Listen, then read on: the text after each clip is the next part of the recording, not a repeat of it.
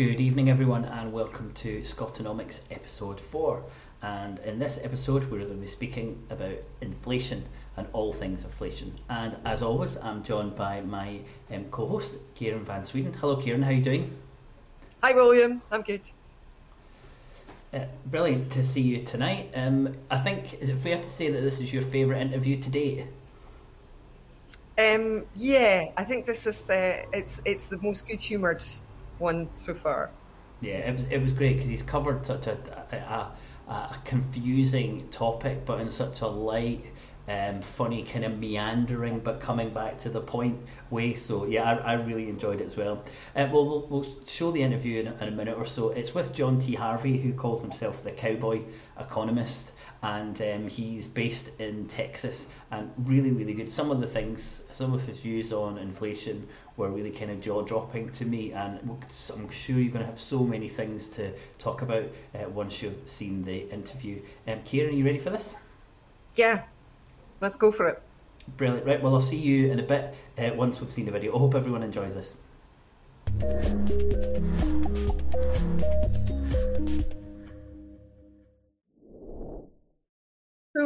professor in um, Texas, and um, we want to ask you lots of questions about inflation. So, I think the first one we should start with is can you give us a definition of what inflation actually mm-hmm. is? Yes, I can, which would have made for a very short interview if I'd opened with no. It's just an average increase in the price of, of goods and services. Uh, what they do is, it's actually kind of interesting that they survey people to see what they buy in an average month, for example. I assume it's the same way in the UK. And then they track those prices over time. And the inflation numbers you see, for example, that were just released in the US today, is simply an average of the increase or decrease of those prices. Today, it indicated that US prices of goods and services had increased by 5.4% over the past year. And the uh, big chunk of that was just used cars. So, you know, you have to break it down and see, you know, oh my gosh, that everything's more expensive. No, no, no, that's not true. Uh, and if you're not in the market for a used car, it's not really going to affect you at all. Um, but it's just an, an average increase in prices. It does not include um, stock prices or, or, anything like that. However, you can have spillover from such things. Um, it, it's quite possible to have an increase in oil prices, for example, just because oil price futures get bid up because people decide to speculate in that market. But nevertheless, the inflation figures you see are just for goods and services, and they are based on hopefully a representative um, set of goods that people tend to buy on you know on a monthly basis. And of course they update that over time. No one buys uh, you know eight track tape players anymore for example so we can drop that one out safely. I, I, wanted to go through the things that you said in the forbes article which i thought were very succinct and very clear when you're talking about inflation. I think the point you've just made is that people have to bear in mind when they say when inflation is going up, they really have to look inside that and what that actually means, um, rather than just take it as you know, oh, everything's going up. So. Right. What you said, first of all, in that article is that inflation doesn't hurt everyone because it's a redistribution, not a net loss of income. So, could you elaborate on that? I could indeed for many hours. Uh, however, I will do my best to hold it shorter than that. Uh, let me back up into the wrong view first, and that is the, the common view that it, it hurts everyone.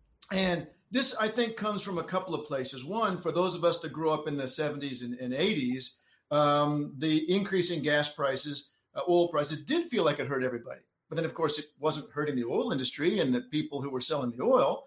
Um, but I'll, I'll come back to that. And Second, I think this whole view of it hurts everyone, therefore we must desperately stop it. And I'm not a big conspiracy theorist, uh, but but it, it sure is a convenient way for neoliberal types to argue that when the economy is expanding and wages are finally being bid up, and yes, that's going to be inflationary when wage, when the people that work at the fast food places are going to be paid more, then yes, your hamburgers are going to be more expensive. Um, and when they when they outlawed slavery in the United States, cotton became more expensive. But you know what? Who cares? All right, that that wasn't the point. So these people have, um, and I can make make the case here for the U.S. in particular, are, are paid very poorly. And at the end of an expansion, when there's a labor shortage and we bid up the price of labor, oh no, say the neoliberal economists, uh, who are both Republicans and Democrats, we've got to throw the economy into recession. Well, and, and if I can sell this as it's hurting everyone, then everyone's behind it. Uh, and, and, that's exactly how people are feeling right now. Oh no, there's this inflation that's hurting everyone. Um, and, and, so we've had a, a pattern, uh, at least since Reagan Thatcher, so many horrible patterns since Reagan Thatcher, um, of you know every time the economy seems to be all right, now we're really moving, and then the Federal Reserve or the Bank of England tries to slow everything down again. So first of all, the, the, the wrong view is rooted, I think, in the historical experience of many of us uh, from the oil crisis, because we were oil importing countries, uh, and also from this Milton Friedman neoliberal view of the government's, you know, uh, keep our hands off, and and uh, uh, inflation is a terrible, horrible thing. Uh, so we need to throw the economy into recession, which really hurts the working class more than anyone else. At least at that point of an expansion, if that's the cause of the inflation. So the right view is, uh, and what I had suggested when I was given the example of the 1970s and 80s inflation, clearly everyone wasn't worse off. Clearly, there were people who were gaining tremendously from this. Uh, inflation, you should always ask yourself who's getting richer and who's getting poorer. Now, was it true that that, that oil exporting countries were also having to pay more for their Mercedes because of the inflation? Well, yeah, but I mean, if your income goes up by 50% and the prices you pay go up by 10%, you're much better off. All right. So, so this, this now you might think to yourself, oh gosh, I'm paying 10% more. I could be even wealthier. Yeah. But the deal is you caused the inflation by, you know, withholding the oil, which drove up the prices, which made Texas a very popular place to be because of the oil industry here. We naturally moved here after the oil industry collapsed. And so things were very bad. Inflation isn't an equal increase in prices everywhere. It's never going to do that. And and I always find this funny that uh, certainly this isn't true of MMT scholars, but of supporters of MMT, we're always big on, hey, if the government has a deficit, then somebody else has to have a surplus. Why don't we say that with inflation? Hey, if I'm paying more, somebody's getting more. It's impossible for that not to be true. The second thing that you brought up in that article as well is that inflation triggers useful changes in production and consumption patterns. Could you elaborate on that point? Yes, that's exactly the thing uh, with the um, distilleries. Is that what what happened was when the prices went up for the you know alcohol uh, for for the medicinal alcohol. Maybe I'll, I'll distinguish it that way. Uh, then people shifted away from the drinking alcohol that they've been producing, which was a shame because we all needed a lot of that. Uh, and, and, that's exactly what we wanted. In the 1970s, during the oil crisis, apparently the price of ceiling fans went way up because it was suddenly a huge demand to put, and I wish I had one in this room because Texas is very hot, but uh, uh, ceiling fans.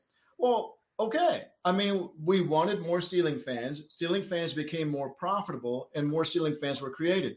Now, there's absolutely a reason to want to resist increases in prices for things that are you know sort of essentials like housing for example. I mean you know we, we, certainly i'm not making a case for oh the market's wonderful keep the government out but i am saying that it's strange that that mainstream economics one of the few times that the market does something that makes sense they try to intervene and stop it. Uh, they try to throw the economy into recession because oh no it's heating up. Um, and um, so th- th- that that that is the issue that when the prices for these things go up right now as i mentioned earlier a big part of the increase in um, inflation in the U.S. And I was just looking at the numbers. I believe the price of used cars has increased by 45 percent um, over the past year, which is is really remarkable. Well, it's going to cause more cars to be produced, right? So, what do people want? They wanted more cars. Now, on the other hand, housing prices are going up here, and, and actually, Karen, I think you were talking about this earlier. A lot of it is just speculation. That we don't want.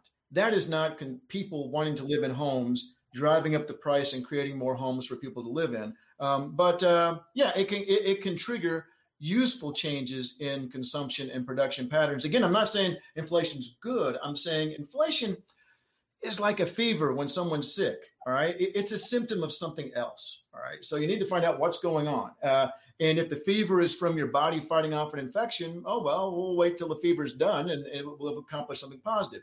If it's from some sort of infection that your body is losing the battle to, uh, then no, we, we want to stop that. But the inflation itself is only a symptom and it can be a symptom of something that's actually a useful process. Oh, I like that. I, I like any kind of anatomical an, analogy. Oh. that always works for me. Um, now you've you've kind of touched on this as well, but I do want to segregate these points out for the audience. And the third one, inflation can result fr- from socially beneficial developments like rising wages. So you have touched on this. Again, could you maybe give us a little bit more information? Yeah. One of the things that's really handy that you can look up uh, from the from from MIT is they they create a spreadsheet of living wages for every county, uh, I believe every county uh, in the United States and uh, it, it, it's very conservative in how much it's assuming people will spend. I, when I go over these data in class, I say, look, uh, they're assuming that people spend eight dollars a day on food. All right, so uh, can you get away with that? Yeah, but you you know don't supersize it at McDonald's because you won't be able to afford it anymore. Um, so let, let's say that, and what I would really like, of course, is a job job guarantee. Uh, is the way I would like to see us address the unemployment problem and, and the problem of the of uh, the working class. But let's say we just increase minimum wage. All right, it's a big debate in the U.S. right now. Uh, is that inflationary? Of course it is. Of course, it's going to be more expensive to, to, to you know make a hamburger or whatever. But if we have an industry that has to depend on starvation wages to exist, then it shouldn't exist. Um, and so there was a whole war fought about that over here that there was an industry that wasn't going to be profitable if they weren't allowed to own other human beings. And said, well, okay, then it shouldn't exist. But of course, if we increase minimum wage, that's going to cause the price of hamburgers and you know French fries and so forth to go up. Okay, I mean, if you want these people to be paid better, there is a cost. Uh, now, it also means that we're going to have less dependence on social services. We're going to have people who can take some pride in their lives. We're going to have uh, uh, you know less on uh, less crime and so forth. So, um, but every policy shouldn't have to end up being it benefits me, um, you know, monetarily or whatever. Um, it wouldn't benefit me. I mean, I'm a college professor, so uh, I get to have cheap gardening uh, and cheap, you know, uh, I guess you know, food at restaurants and so forth. It would become more expensive. But yes, it can absolutely result from socially useful processes. The fourth point you made as well is that money, increasing the money supply doesn't cause inflation.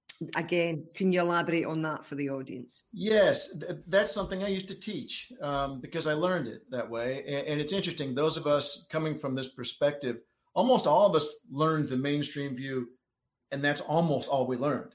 And we had to, like, most of the people who felt like we did quit the program. They're like, well, this, in fact, I remember early on thinking, um, this is insane. I'm learning about a model where it describes the Great Depression as people quit their jobs on purpose. It was all voluntary unemployment. And um, this is one of Milton Friedman's models. Um, and so I thought, what am I doing here? Uh, but then we, you know, found these other things. And so I, I have taught in the past that increase in the money supply causes inflation. But then, you know, finally read enough post Keynesian work, which of course is the work inspired by Keynes, which is not the same as Keynesian. Keynesian is is the as Joan Robinson said, the bastardized version of what Keynes said. But um, think about that. Th- th- this is Milton Friedman's explanation of why increasing the money supply causes inflation. Right? It's from a, a classic article that I had to read in grad school, uh, "Optimum Quantity Theory of Money," something like that. Okay, so he sets up an island. Let's say there's this island, you know, and that's fine. I mean, we all do little examples like this. I'm not criticizing for that. We all have to make simplifying assumptions. Um, everyone on the island already has a job, so we're at full employment. Everyone already has as much savings as they'd like to have, uh, uh as much as much of their savings in cash as they would like to have. So they, they don't want, really want any more cash. But then the, the central bank comes in and flies a helicopter. He said, let's just say a helicopter flies over. And at that point, you just say, wait a minute that doesn't make sense because it, the, the Federal Reserve is about to, or the central bank is about to engage in an act it can't engage in in the real world. And I don't just mean dropping out of a helicopter, but I'll get I'll get back to that. But I just want to point that out as a place where we have to come back to. Uh, so he says the helicopter flies over, drops all the money out, uh, and people already had as much cash as they wanted. So when they got this new cash, they had an excess. Oh, what what do we call it? excess money balances. And I've seen Paul Krugman use these concepts as well. Um, excess money balances. and then we go out and spend them. And then that cost, and remember, we were already at full employment by assumption, um, even though we were rarely at full employment. Uh, and then all we did was bid up prices, right? So, uh, so therefore, don't do that. Um, all right. Well, above and beyond the assumption of full employment, what the helicopter pilot in that example did was increase people's income. That's fiscal policy. That's not monetary policy. Monetary policy only changes one asset from one form to another. Uh, if I'm the U.S. Federal Reserve and I'm engaging in an open market purchase so that I can, I have brand new dollar bills I want in the economy, I buy Treasury bills from you. All right. So you're no wealthier than you were before. Um, and and so as a now it's possible that you may take those dollars and go and spend them, um, but there's no such thing as I gave you more more cash than you wanted, and that's the whole core of the monetarist argument and what's derived from that, just in general, that we can give people more cash than they wanted, and then they will they'll spend it and cause inflation. If you take that out, the whole thing falls apart. It's impossible to give people money they don't want. Now, fiscal policy can cause inflation. Uh, but as it did during World War II uh, in the United States, when we were at full employment and still spending, spending, spending, it caused uh, terrible inflation. It would have if it hadn't been for wage and price controls. Um, but uh, no, monetary policy can't. You cannot give people money they don't want. Therefore, you cannot give them excess money balances. It's very interesting. The economics discipline in the U.S. sees interest rates as terribly important. If we lower those, the economy takes off. If we raise them, the economy collapses. And yet, when they do empirical research on it, they find that uh, for example, with firms building, you know, new investment, um, they don't care that much about interest rates. They'd rather have lower than higher, but they don't care that much. The, the, the real key here is that printing money and using monetary policy to inject it into the, into the economy is not inflationary. Printing money and having the government spend it as fiscal policy, as the United States did during World War II, absolutely can be. But that's not their argument. Their argument is all about monetary policy. But that is the bottom line monetary policy. And, and, I have, if you look for money growth can't cause inflation, uh, in Forbes and John Harvey, you'll see that piece that I wrote years ago now um, that kind of went over all the issues involved. I was born in 1974 in Scotland, and the level of inflation that year was 16.4%. And it's been really interesting hearing you talk about this because inflation has, for my whole life, been this bogeyman that it is the thing that derails economies. And I'm sure there is still truth behind that. And, you know, we hear these examples of what's happened in other countries and, and at other times. But asking you to kind of look back on those 40 years, you know, since the, since the mid 70s, and um, did we take the correct actions to curb inflation in the West, or should we have done something completely different? That's a very good question. Um, and uh, let me say, first of all, I, have a I, I, speak to a lot of civic groups. You know, uh, little uh, the Unitarian Church has a little you know group and and so forth. So anyway, I, I have a whole file of of powerpoints that I use to give presentations, and one of them is on inflation and all the people in the U.S. who were saying after the financial crisis that we're about to have hyperinflation because of the Federal Reserve, um, you know, you know, monetizing the U.S. Uh, deficit spending and so forth. And when you look at the data, this was after the financial crisis, and on it was one of the lowest periods of inflation since World War II. All right, so that didn't happen. And I, I, and when I use this in class, I show my students, and I have it broken down by decade. I said, if you really wanted to understand inflation, what decade would you really want to know about? Well, the 1970s, because you can see it right there. It has the highest rate. Like I want to know about that. I'm curious about that. What happened there? So, uh, absolutely, that is a very key time. Uh, I was 13 in 1974, which means that I was learning to drive in 77 and gas prices were through the roof and I couldn't drive. They could have limited the supply of oil at any time. There, there was no reason why they had to wait until 1973. But there was always this interesting political problem. Let's say the three of us are, you know, dominate the oil uh, market. And we are all going to agree to reduce the total supply of oil to X. Well, I want as big a chunk of that X as I can get we're going to be driving the price way up. So none of us really wants to cut back that much because if if the other two of you cut way back and I don't, I'm filthy rich. You've helped drive the price up by cutting back on how much oil you're pumping out of the ground, uh, and I I get to win. So after the war, though, they were like, "Tell me where to sign." All right, I, we're ticked off. Uh, we're not going to let this happen again, uh, and we're going to let the West know what you know we mean business in a different way. So we have a tripling of oil prices and so forth. Now, how do you fight that? Um, you certainly do not do what the United States did in the Volcker recession. All right. So the 80 82 recession was caused on purpose by the Federal Reserve in the US because it was dominated by monetarists. And they were trying to throw the economy into a deep recession, which they greatly succeeded at. It was the worst recession since the Great Depression. And as far as the height of that, it was still worse than the financial crisis recession, although the financial crisis one was, was longer. Um, so they did this on purpose, all right, to try to get rid of the inflation. Now, what is that going to accomplish? I, am a consumer and I got to go out and buy gas that's, you know, uh, much more expensive. And then that price, of course, the price of gas uh, filters into so many other products as well because people have to be shipped by, you know, uh, you use, you know, fuel to ship things and so forth. Um, so, but I know this is going to help. A bunch of you who are about to be out of work. Um, no, that doesn't help at all. And that that is the strategy. Uh, I don't know what happened in, in the UK to try to fight that. Um, but in the short run, there was nothing that could be done. Uh, certainly, what you didn't want to do was make people's lives even more difficult, which is what they did. Um, in the long run, what they did was uh, people learned to you know shift different production processes shifted away from oil. Um, it, it made finding oil in the North Sea profitable. Um, it wasn't before, and so we, they found more oil.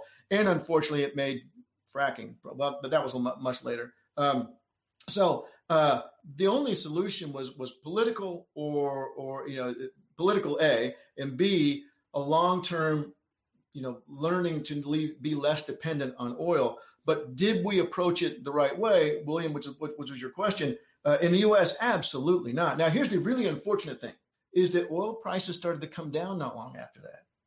And so they're all patting themselves on the back. Aha, we did it. We solved inflation. Um, when in fact, and I, I, love doing this with my students, what two countries went to war?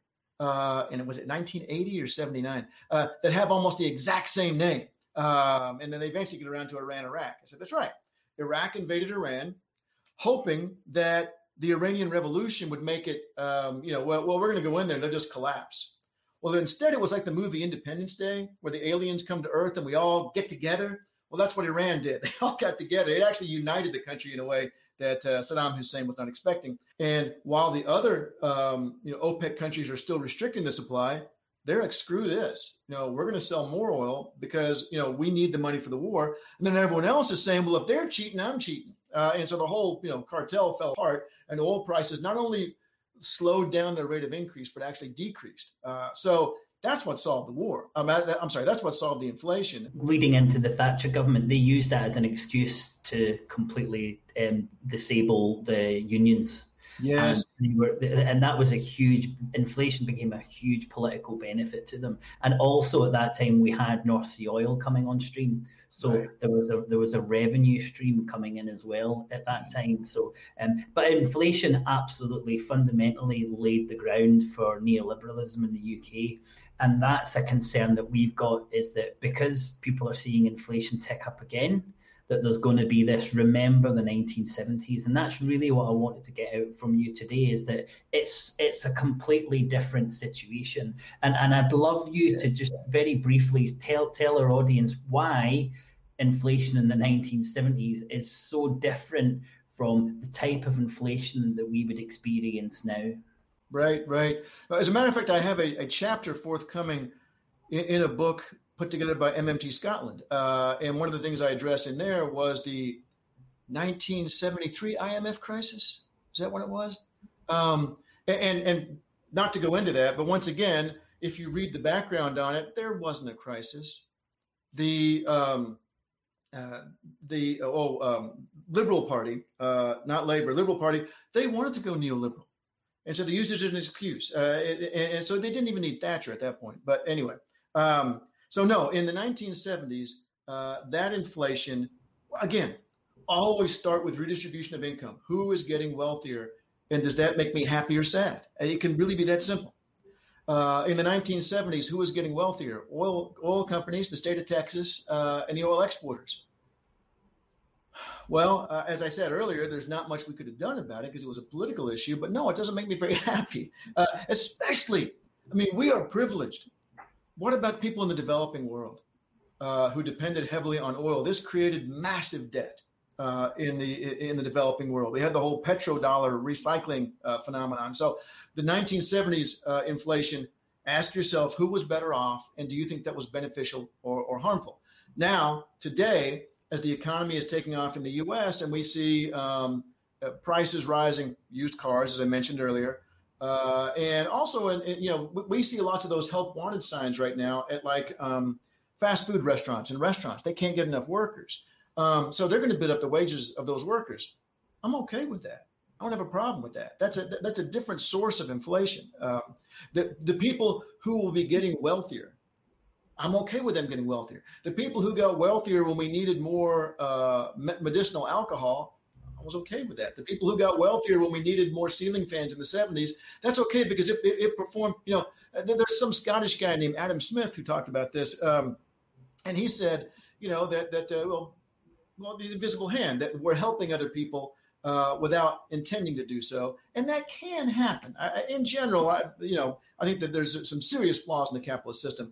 Um, but there are times where, like, okay, good, that'll cause more ceiling fans to be produced could we get the government involved too? Sure, you know, if it's a desperate need, but um, but you have to ask right now, uh, and you can look up the data. It's it, as I said, U.S. inflation numbers just came out today, and uh, they showed where the prices went up the most. Okay, am I okay with that or not? So most advanced economies have actually lived through a deflationary period. I mean, certainly there, you know, throughout my lifetime, I'll be 55 this year. A lot of things that were incredibly expensive even 10 years ago. I'm thinking, for example, a laptop, you know, and how how how incredibly that expensive that that that fold away computer was when it first mm-hmm. arrived on the scene. But on the whole, my understanding is that you know advanced economies have experienced deflation partly because aging populations was one of the the, the reasons um, I also wondered if perhaps that people like myself are, are very much more tuned into ecology and are concerned about just not buying stuff I don't need, or in fact buying it secondhand if possible as well. I think that probably a lot more has to do with outsourcing. If I can get someone to do this for ten dollars an hour instead of thirty-five, and for them to be able to work over an open flame while in a gasoline suit because there are no regulations here, it's going to be a lot cheaper. Uh, and that's speaking of Will Milberg. Uh, one of the things he talks about in his book on on international trade is this massive influx of new labor that took place. Uh, first of all, when the Berlin Wall fell, and so now we have all these workers that have been added in at lower wages, uh, and then of course we have you know firms exploiting labor in you know, Indonesia and in the Far East. Um, so uh, I think that probably most of the decline in prices comes from that. I mean, uh, I'm sure almost every bit of this was was uh, made in China. So we've externalized inflation. Yeah, yeah, yeah. And what we did was, well, as, as William pointed out, we beat the unions to death. Uh, and of course, they did that in the U.S. as well when uh, under um, uh, Reagan. Um, I think a big part of the uh, of any deflation comes from the fact that um, we've driven wages way down. Central banks still have price stability as their core function. So is curbing inflation so important that it seems to trump all other objectives in the economy? Please, please don't use that word that you just used. Um, so, Trump. Oh, okay. Uh, yeah. uh, but uh, you'd be surprised how many Trump flags there still are up here in Texas. Great. uh, so um, I, I, would start off by saying I wouldn't call inflation good or bad. Uh, again, immediately check who is gaining, who is losing. So always that's the question. Uh, inflation is simply a side effect of a re- redistribution of income. Um, then absolutely not. There, there is no reason for central banks to have as their goal price stability. Uh, the real way to control those prices uh, are, is not going to be through monetary policy because monetary policy doesn't cause it in the first place. So monetary policy also really doesn't solve it. Um, let, us say that you have an industry that is uh, highly concentrated, like the healthcare industry in the U.S., uh, and you want to, you know, pull prices down uh, because I mean, year after year, I mean, you, I know you've seen these numbers. Americans pay more per capita on health care than anybody else on the planet, and we rank like 35th in life expectancy. So you'd expect a little better than that. Um, so the way to control that, though, is through you know, either government regulation or break up the healthcare firms or gosh, what a radical idea that every other developed nation on the planet already has, and that is having um, public health. Uh, but um, it makes no sense. Their goal should be full employment, uh, and and that's it. So the, the, inflation, even if it becomes a problem, which it absolutely can, it's not dealt with by monetary policy. The ECB just released their latest monetary uh, guidance, and I'd like your help on this because it says the ECB adopts symmetric 2% inflation target over medium term. Now, any idea what that means and what impact uh, that target's likely to have for the euro and beyond? So, it was the symmetric 2% inflation over the medium term. Oh, I get it. I get it. I get it. All right. I see. Um, apparently, and I just looked it up. Uh, well, uh, Google tells us, or Wikipedia tells us, that symmetric uh, inflation targeting is that we're going to try to uh, control inflation if it goes above or below the target. All right. So as opposed to, you know, well, we're okay if it goes below, but we don't want it to go above. Uh, that's not the case. Symmetric is both directions. Um, and gosh, 2% is, is, I don't know if you've noticed this, but the uh, European Union tends to be set up for France and Germany uh, and not so much for everyone else. Uh, and it's everyone else that's going to have a terrible problem with that and they're going to be told that they need to tighten their belts so that they can get 25% unemployment and things like this. Uh, but uh, no, that that makes no sense to me. Great, and that that is over the medium term. So I think that's giving them a little bit of leeway over the next two to five years. But you can definitely say that longer into well medium term that they're still going to be looking for this tight fiscal policy. Right, right, right. John, you mentioned that um, full employment should be the target for central banks. Could you tell me what NAIRU is?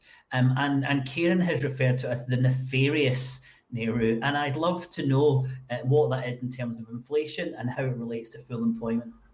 Non accelerating inflation. Inflationary rate of unemployment.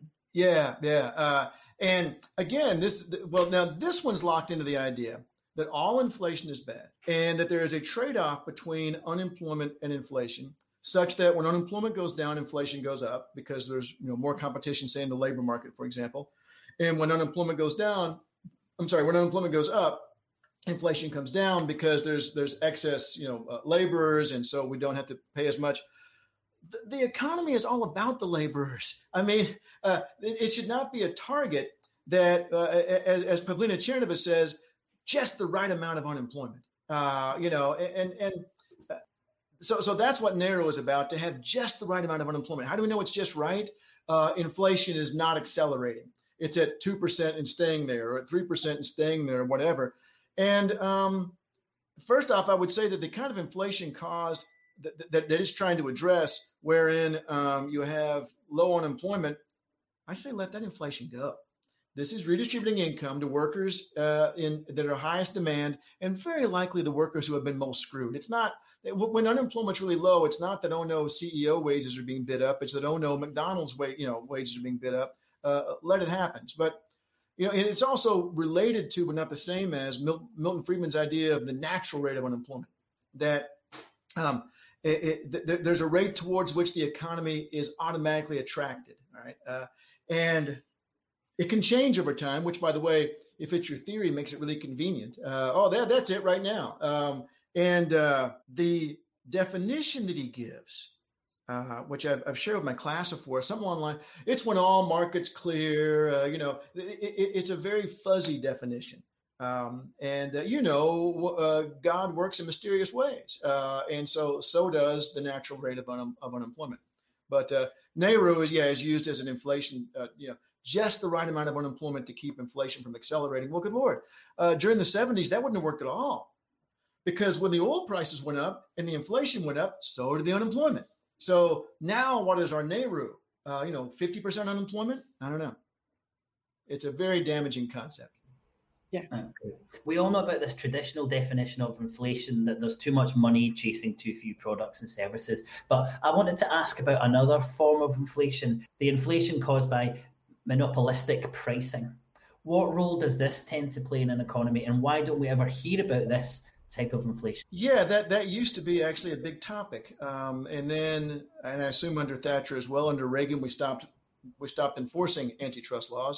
uh, because if the market's doing it, it must be right. But that's that that that that fits exactly into um, what I'm trying to talk about here. Just because there's inflation isn't good or bad. Who's getting the money? Well, if it's monopolistic firms that are able to, you know, for by, by whatever means, uh, control the market, then it's not good. Uh, they, they are attracting more resources than consumers really want them to have. Right. Mm-hmm. Uh, so absolutely, and of course you can't address monopolistic inflation, which is the kind that well OPEC was a perfect example of that on a global scale, but you can't address it with monetary policy. It's impossible. Uh, there's no way you can do that. There's, there's a huge amount of uh, monopolistic pricing going on in the UK and the amount of assets that we have privatized and given over to monopolistic company oh, pricing yes.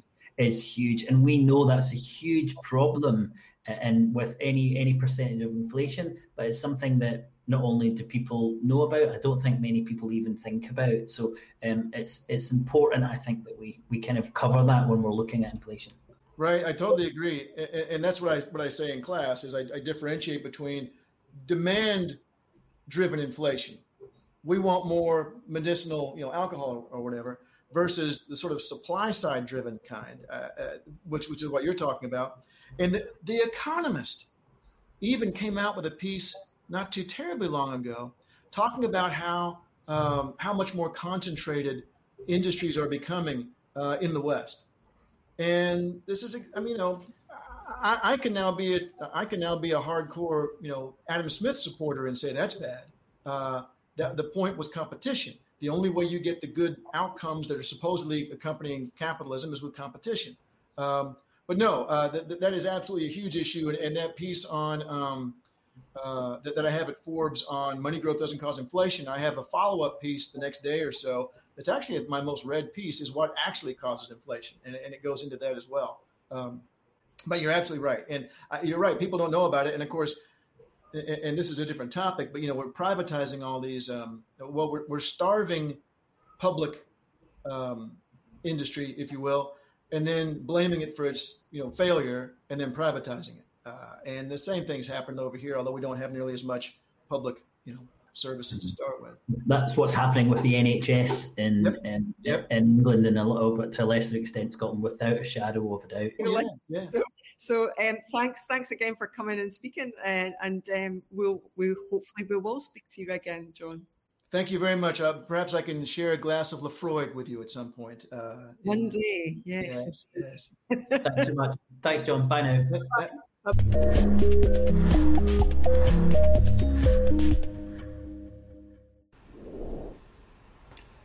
Well, I hope you all enjoyed that. That's the third time I've watched it, and I'm still scribbling, making notes um, from the stuff that John said. Uh, Kieran, what did you think of the interview, and uh, are you got any takeaways?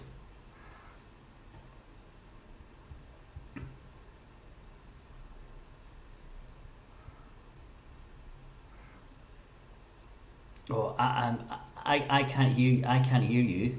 Um, I'll just double check and see if um, see if our audience can. Can you let? Sorry. Oh, Is oh, that me now? Hello yeah, again. Sorry. um, the, the, I should have taken myself off of mute. That would help. Um, so the first point that John makes is that uh, inflation is an average of uh, goods and services, um, and I think that's an, an, important take home for a lot of people. I think um, a lot of people confuse um, inflation as described by economists uh, with uh, uh, asset price inflation. Um, and I think the other important point he makes was that who benefits and are you okay with that? How do you feel about that? Is that okay? Um, and then the third point that I, I really took home as well was his thoughts about deflation and that really it's um, advanced economies have, have outsourced it and externalized it.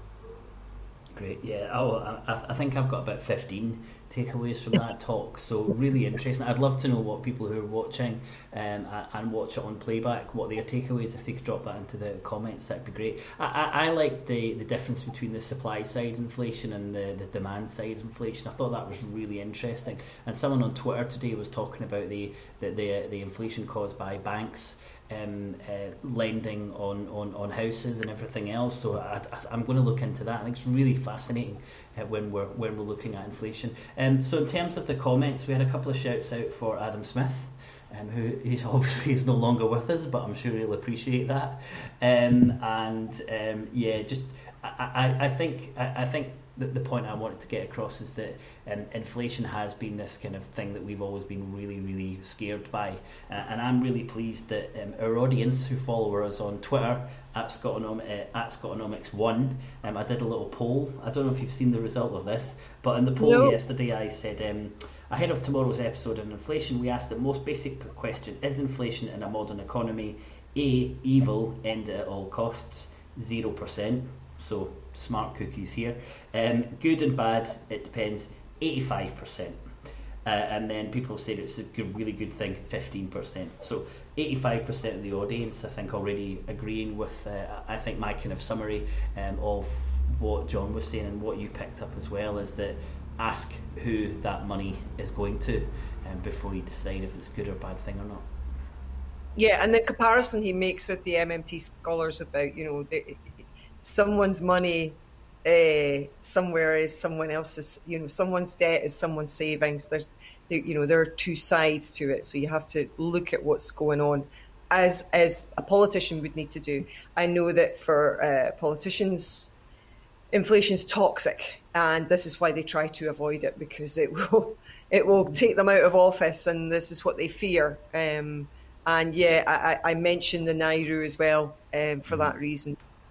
Yeah, yeah, it, it, you're absolutely bang on there. If, if you're trying to if you're trying to rerun and you uh, to get back into government and your government was running and inflation was at double digits, that's it. It just seems like that's the end of the the end of your campaign. It's it's still such a toxic thing uh, to happen. Well, that's inflation.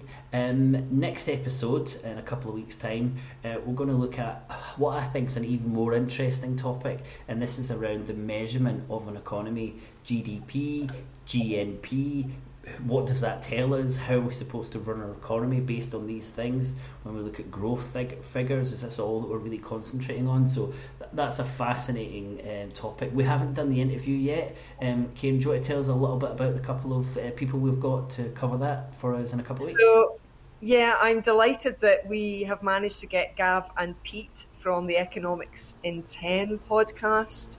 Um, if anyone of our audience has ever listened to them, they're a couple of economics teachers, um, and they are. It's probably the loveliest podcast. Um, I think they, they enjoy a glass of wine while they're doing it as well, and um, yeah, I, I really like it. It's maybe not always very highbrow, but it's always very entertaining. So look okay. forward to. having. That, that yeah. sounds like uh, this interview with John will only be your favourite interview for about two weeks um, and, and, until we do that one. I think I might have a little whiskey, um, if that's if that's of the flavour um, of the interview. Um, well, thanks very much everyone for joining us. Um, we've now got our website, uh, which is all up and running and hosting some of our blogs, and it also hosts our interviews that Karen and I have done, so you get to know us a little bit better, and also a shortcut to some of our shows. So check that out at scotonomics.scot. And please do follow us on Twitter at scotonomics1. And until um, a couple of weeks' time, bye for now. Bye, everyone. Bye bye.